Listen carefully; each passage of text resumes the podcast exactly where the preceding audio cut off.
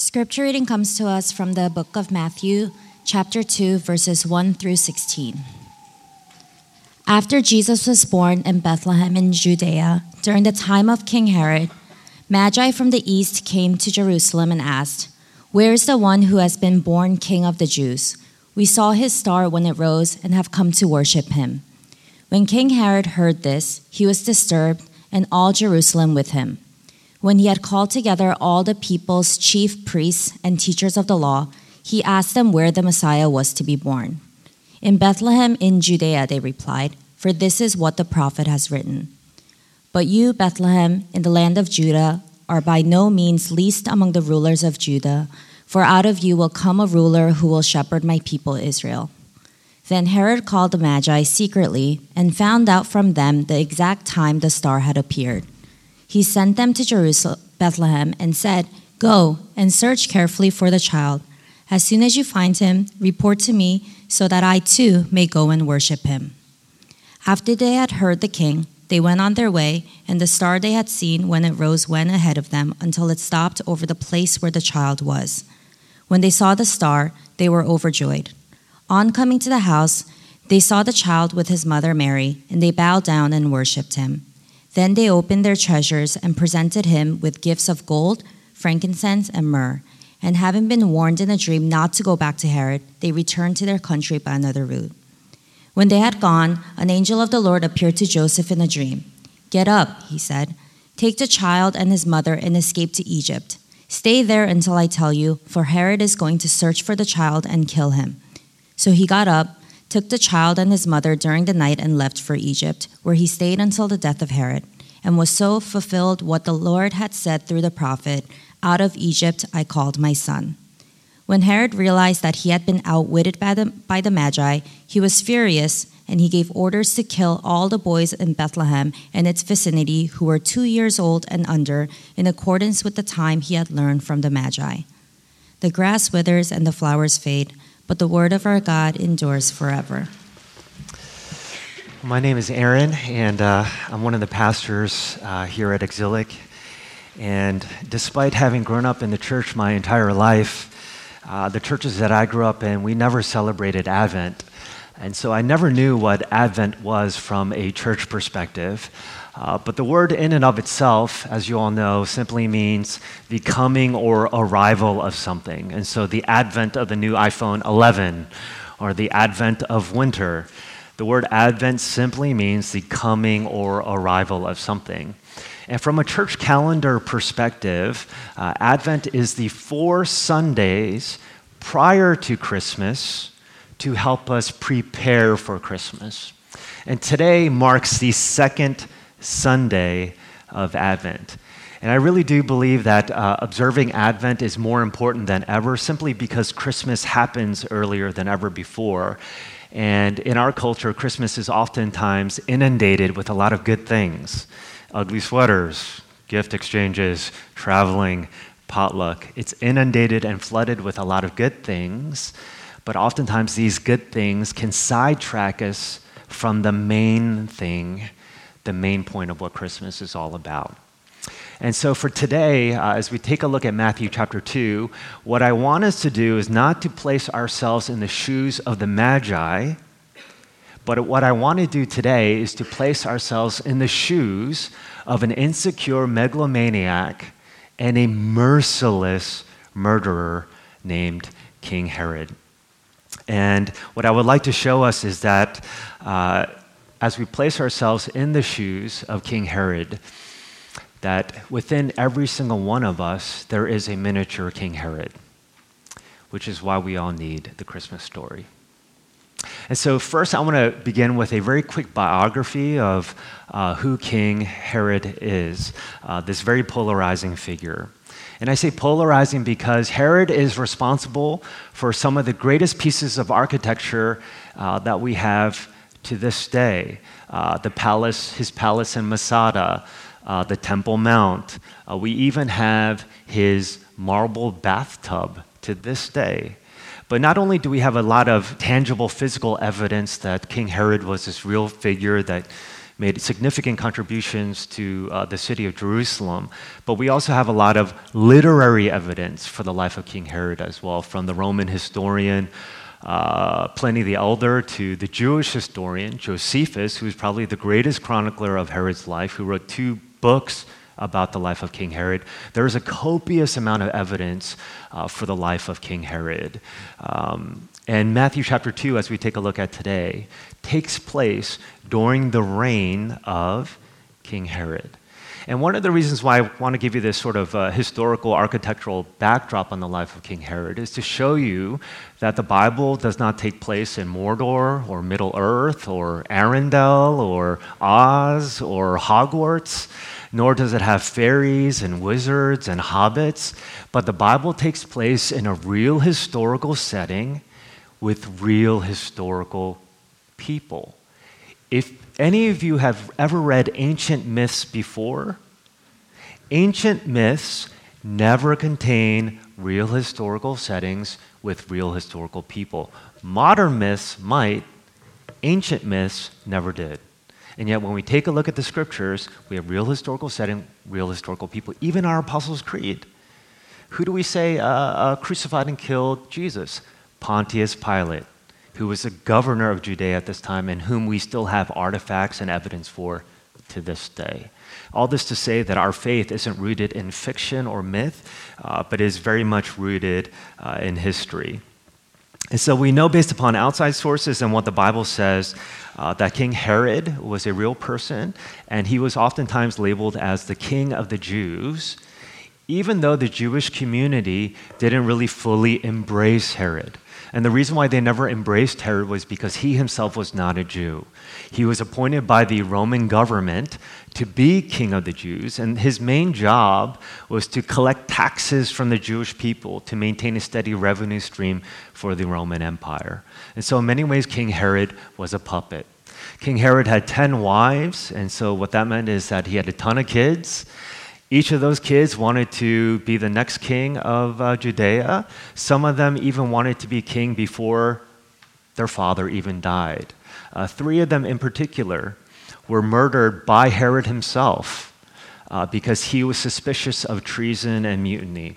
He murdered his favorite wife. He murdered his uncle. He murdered his brother in law. He murdered his cousins.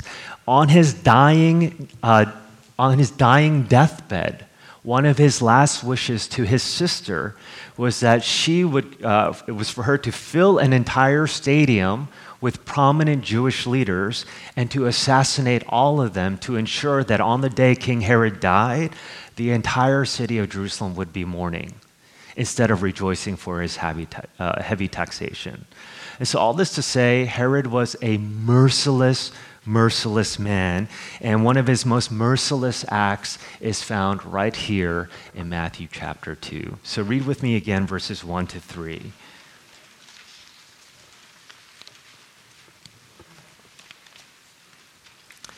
After Jesus was born in Bethlehem in Judea during the time of King Herod, Magi from the east came to Jerusalem and asked, Where is the one who has been born king of the Jews? We saw his star when it rose and have come to worship him. When King Herod heard this, he was disturbed, and all Jerusalem with him. Now, here's a question Why was King Herod disturbed by the birth of this baby? And secondly, why was all of Jerusalem equally disturbed? Well, why don't we begin with the second part? Why was the entire city of Jerusalem disturbed by the birth of a baby? Well, one of the reasons why the city was disturbed was because King Herod was disturbed. The city was troubled because King Herod was troubled. Herod was the kind of person that acted on his delusions, even if it meant killing his own children. Caesar Augustus at the time was rumored to have been uh, rumored to say that it is better to be one of King Herod's pigs than one of his own children because it's safer to be an animal in Herod's farm than a child in his own palace. And we see evidence of that with the infanticide that's about to take place in Matthew chapter 2. And so the entire city were, was afraid of the ramifications of this moody king. Now, here's the second thing why was King Herod disturbed by the birth of this child? Well, imagine for a moment you are the CEO of a very successful company. And then all of a sudden, your board says that they want to bring on a new CEO. How do you think you would feel? You probably feel very threatened. You'd probably be afraid that you were going to lose all of your power and your authority. And similarly, it was with Herod. He felt threatened by the birth of this potential new king, and therefore he was willing to sacrifice anything to maintain his throne, even if it meant killing this baby.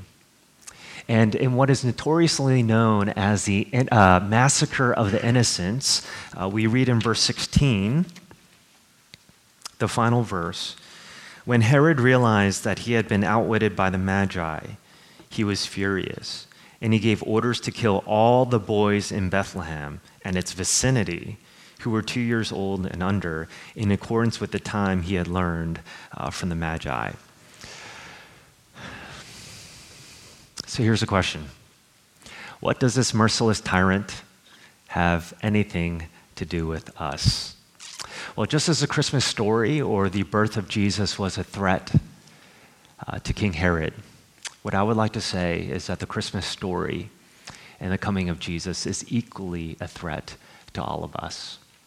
Now, we might not be the king and ruler of a geopolitical kingdom, but what I would like to suggest is that all of us believe that we are the king, master, Lord, and ruler over our own lives, the kingdom of me or the kingdom of self. None of us likes the idea of someone else telling us what to do. We don't like the idea of someone having power and authority uh, over us because at that point they can tell us how to live and what to do. And so when, when it's only when we sit on the throne that we can fully control uh, our own lives and do uh, as we wish. Uh, Jonathan Tjarks, who is a writer for The Ringer and who recently became a Christian about a few years ago, despite never having grown up in the church and despite thinking that he would never, ever become a Christian, uh, writes something uh, for the Gospel Coalition on the first page of her bulletin that I think highlights how modern people uh, think of uh, what it means to be the master and ruler over our own lives. And this is what Tjarks says Our culture places a huge emphasis on independence. No one can tell us what to do or what to think. We determine the course of our lives. And Anthony Kennedy, the recently retired Supreme Court Justice, summed it up in one of his most famous opinions at the heart of liberty is the right to define one's own concept of existence, of the meaning of the universe, and the mystery of human life. And so the modern definition of freedom then is the ability to do whatever we want as long as we're being true to ourselves and we're not harming anyone. And I think a good cultural example of this comes from my daughter's favorite movie, Frozen.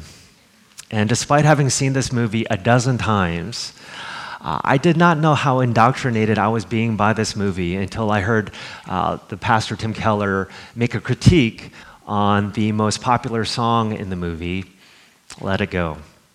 And I was specifically asked not to sing this song, so I'm not going to do it. But there is a line from the song uh, that you might be familiar with. Uh, and in the, in the movie, Elsa uh, sings the famous song, Let It Go. And there's a line in the song where she says, It's time to see what I can do, to test the limits and break through. No right, no wrong, no rules for me. I'm free. And Elsa here does a good job of capturing how modern people view freedom. No right, no wrong, no rules for me. This is the only way that I can be free. So, the modern definition of freedom then is the absence of constraints, the absence of rules, because any form of limitation or boundary in my life uh, um, makes me restrained. Uh, uh, it doesn't enable me to make the choices uh, that I would like to make. And the uh, prolific writer uh, for the New York Times, David Brooks, does a, well job, a good job of capturing how we as modern people make decisions in lieu of our modern conception of freedom. Let me read what he writes in his book, The Road to Character. And Brooks says If you were born at any time over the last 60 years, you were probably born into what the philosopher Charles Taylor has called the culture of authenticity. This mindset is based on the romantic idea that each of us has a golden figure in the core of ourself. There is an innately good true self which can be trusted, consulted, and gotten in touch with. Your personal feelings are the best guide for what is right and wrong. In this ethos, the self is to be trusted, not doubted. Your desires are like inner oracles for what is right and true. You know you are doing the right thing when you feel good inside. The valid rules of life are those you make or accept for yourself and that feel right to you. It is important to stay true to that pure inner voice. As Taylor puts it, there is a certain way of being that is my way. I am called to live my life in this way and not in of anyone else's. If I am not, I miss the point of my life. I miss what being human is for me. Moral authority is no longer found in some external objective good. It is found in each person's unique original self. Greater emphasis is put on personal feelings as a guide to what is right and wrong. I know I am doing right because I feel harmonious inside. Something is going wrong, on the other hand, when I feel my autonomy is being threatened, when I feel I am not being true uh, to myself. And this is, to be honest with you, the problem with religion and the existence of God for a lot of modern people today. Because if there is a God, and if he is really the, you know, the creator of the universe and the king over the whole world and the king over our lives, you know what that means? It means that you're not. And if God is the one that really sits on the throne, it means that there is nothing he cannot ask of you. It means that there are times where we need to make changes in our life because we ourselves are not the master and ruler of it. And so, whether it's reconciling with a family member or a friend that you've been ignoring this whole time because you don't want any conflict, you kind of have to do it. Uh, whether it's uh, a relationship that you shouldn't be in, you kind of have to do it. Uh, if it's your sexual ethics, your living situation, how you spend your money, you kind of have to do it. Because what that means is you're not the king and ruler of your own life. Uh, someone else is. You can't live any way you want anymore. And that's a threat to every single one of us. What I find so interesting about Herod is that he is the kind of king that actually took the Bible seriously there is a sense in which he respected the Bible, and yet, even though he took the Bible seriously, he was not willing to conform his life to the pattern and shape of Scripture. How do we know that? Take a look with me at verses 4 through 6.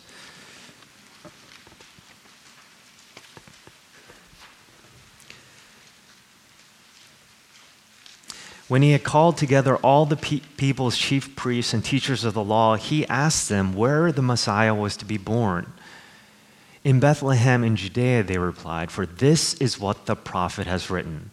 But you, Bethlehem, in the land of Judah, are by no means least among the rulers of Judah, for out of you will come a ruler who will shepherd my people Israel. Notice Herod's posture here. When he finds out that a king is to be born, what is the first thing that he does? He calls all the people's chief priests and the teachers of the law, and they tell him that something is written by some kind of prophet that he's going to be born in Bethlehem. And what is Herod's response? That's just a myth or a fairy tale. Who believes in that hocus pocus nowadays? He doesn't do that. He actually takes the Bible very seriously, so seriously, in fact, that he tells him to go, uh, the Magi, to go to Bethlehem so that he can go and worship him uh, there as well. He doesn't dismiss the claims of the Bible, but he actually takes it seriously. And Herod's posture is a powerful illustration of how someone can respect the Bible and yet not conform their life to the Bible. And similarly, I can't help but feel like in my own life, and perhaps in yours, you might respect the Bible and even take it seriously. But are you willing to conform your life to the patterns of the Bible? Are you willing to submit under it instead of you being over it? Oftentimes, we say that Jesus is the Lord of our life. But until you allow Jesus to totally upend your life, disturb your life, cause a mess in your life, inconvenience your life, until you are willing to allow Jesus to do that, He is not really the Lord of your life. He might be Lord over certain convenient areas of your life, but He does not have domain over every area of your life. The apologist Ravi Zacharias uh, once said that the truth is really not what people are looking for. What people are really looking for is autonomy masquerading itself as reason. And so, the, the way that we live as modern people is this this is how I feel like I want to live, and I'm going to find justifications for how to live that way. First comes how we feel like we want to live, second comes justification. But we have the order completely reversed. From a biblical perspective, the first thing that we should look for is a justification for who we are a child of God, a sinner saved by grace. And then, secondly, this is how we live in light of that justification. We have the order completely reversed. So, what kind of freedom then does Jesus offer that our modern culture's definition of freedom does not? Look with me finally at verses 13 to 15.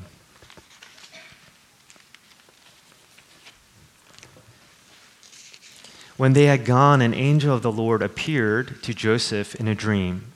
Get up, he said, take the child and his mother and escape to Egypt. Stay there until I tell you, for Herod is going to search for the child to kill him. So he got up, took the child and his mother during the night, and left for Egypt, where he stayed until the death of Herod. And so was fulfilled what the Lord had said through the prophet Out of Egypt I called my son. Now, why would the angel tell Joseph to take his family, Jesus and Mary, and go to Egypt? Two answers. The first is obviously to flee from Herod. Uh, Egypt was 80 miles south of Jerusalem, and if they got to Egypt, they would be outside the jurisdiction of Herod, and therefore they would be safe. So the angel tells them to leave for protection. But there's a second reason why, a more important reason why the angel tells Joseph in a dream to take his family to Egypt. And the second reason is to fulfill what was said through the prophet Hosea Out of Egypt I called my son. Now, if you've read the Bible before, whenever you hear the word Egypt, the thing that you probably associate with Egypt is when the Israelites were enslaved in Egypt. And what Matthew, the writer, is doing here is that he is trying to show that Jesus is reenacting and reliving the Israelite story. So let me give us a very quick view of Matthew's gospel in two minutes. Matthew chapter 1 is the only gospel that begins with a genealogy. The word genealogy has the same root word as the word Genesis. And the word Genesis simply means beginning. And so when Matthew begins his gospel with a genealogy, what is he trying to say? There's a new beginning that's about to happen with the birth of this child.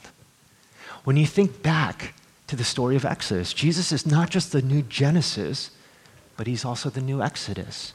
When you think about the story of the Exodus, what's happening contextually?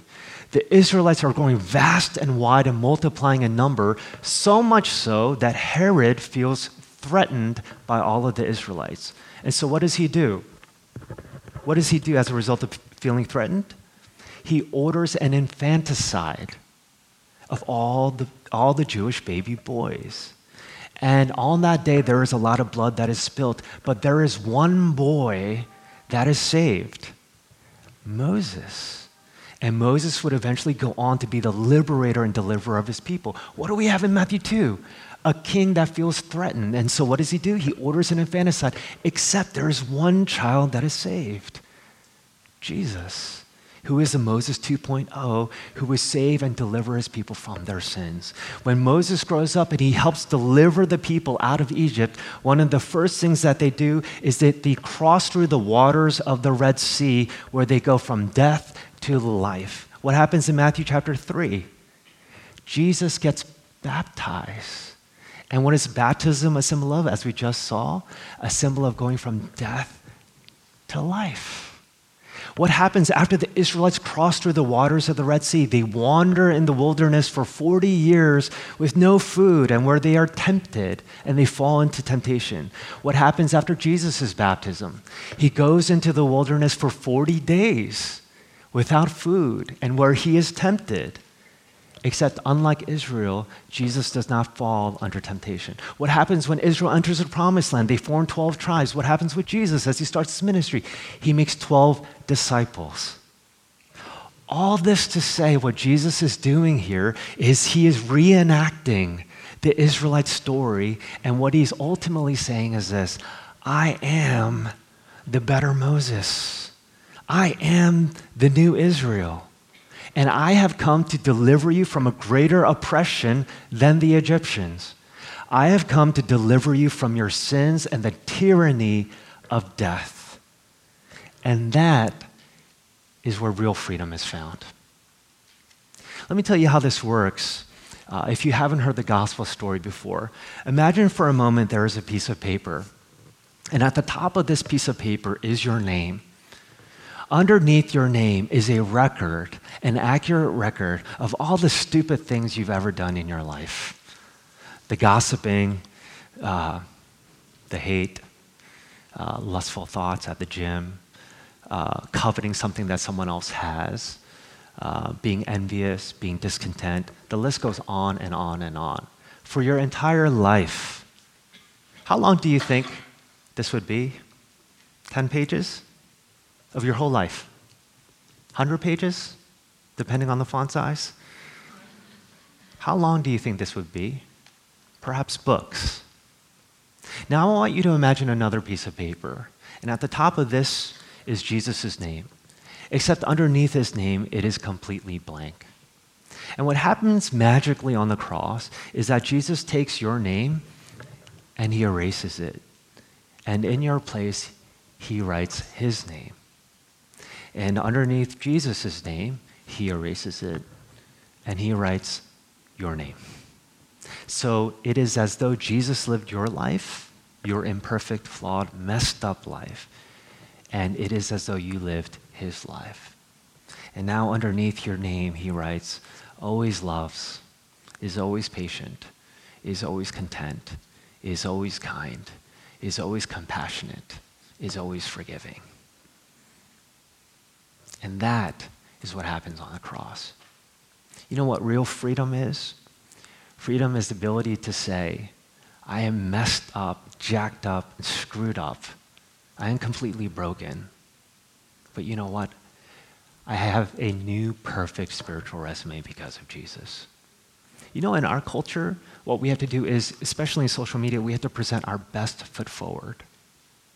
We have to look good without actually being good.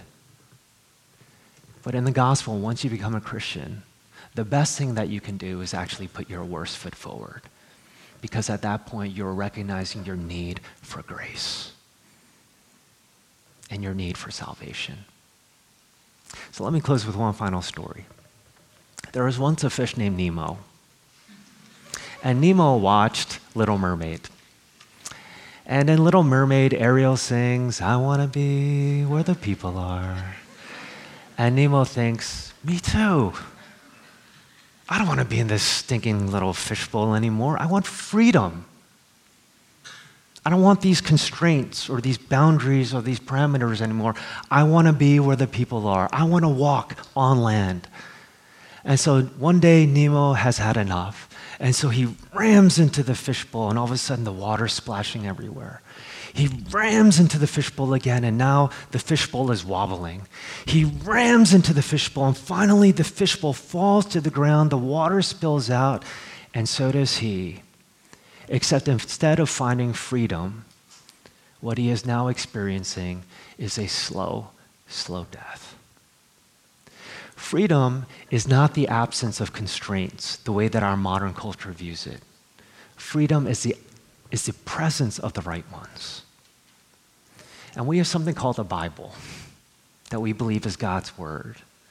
And chaining ourselves to this Bible and to a cross and following Jesus as he took up his own cross. You know what? That is freedom. There is a door called happiness that we all want to walk through.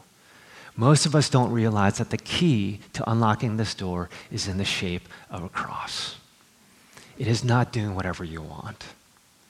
And in Christianity, you find this freedom the ability to say, I'm nothing, I'm messed up.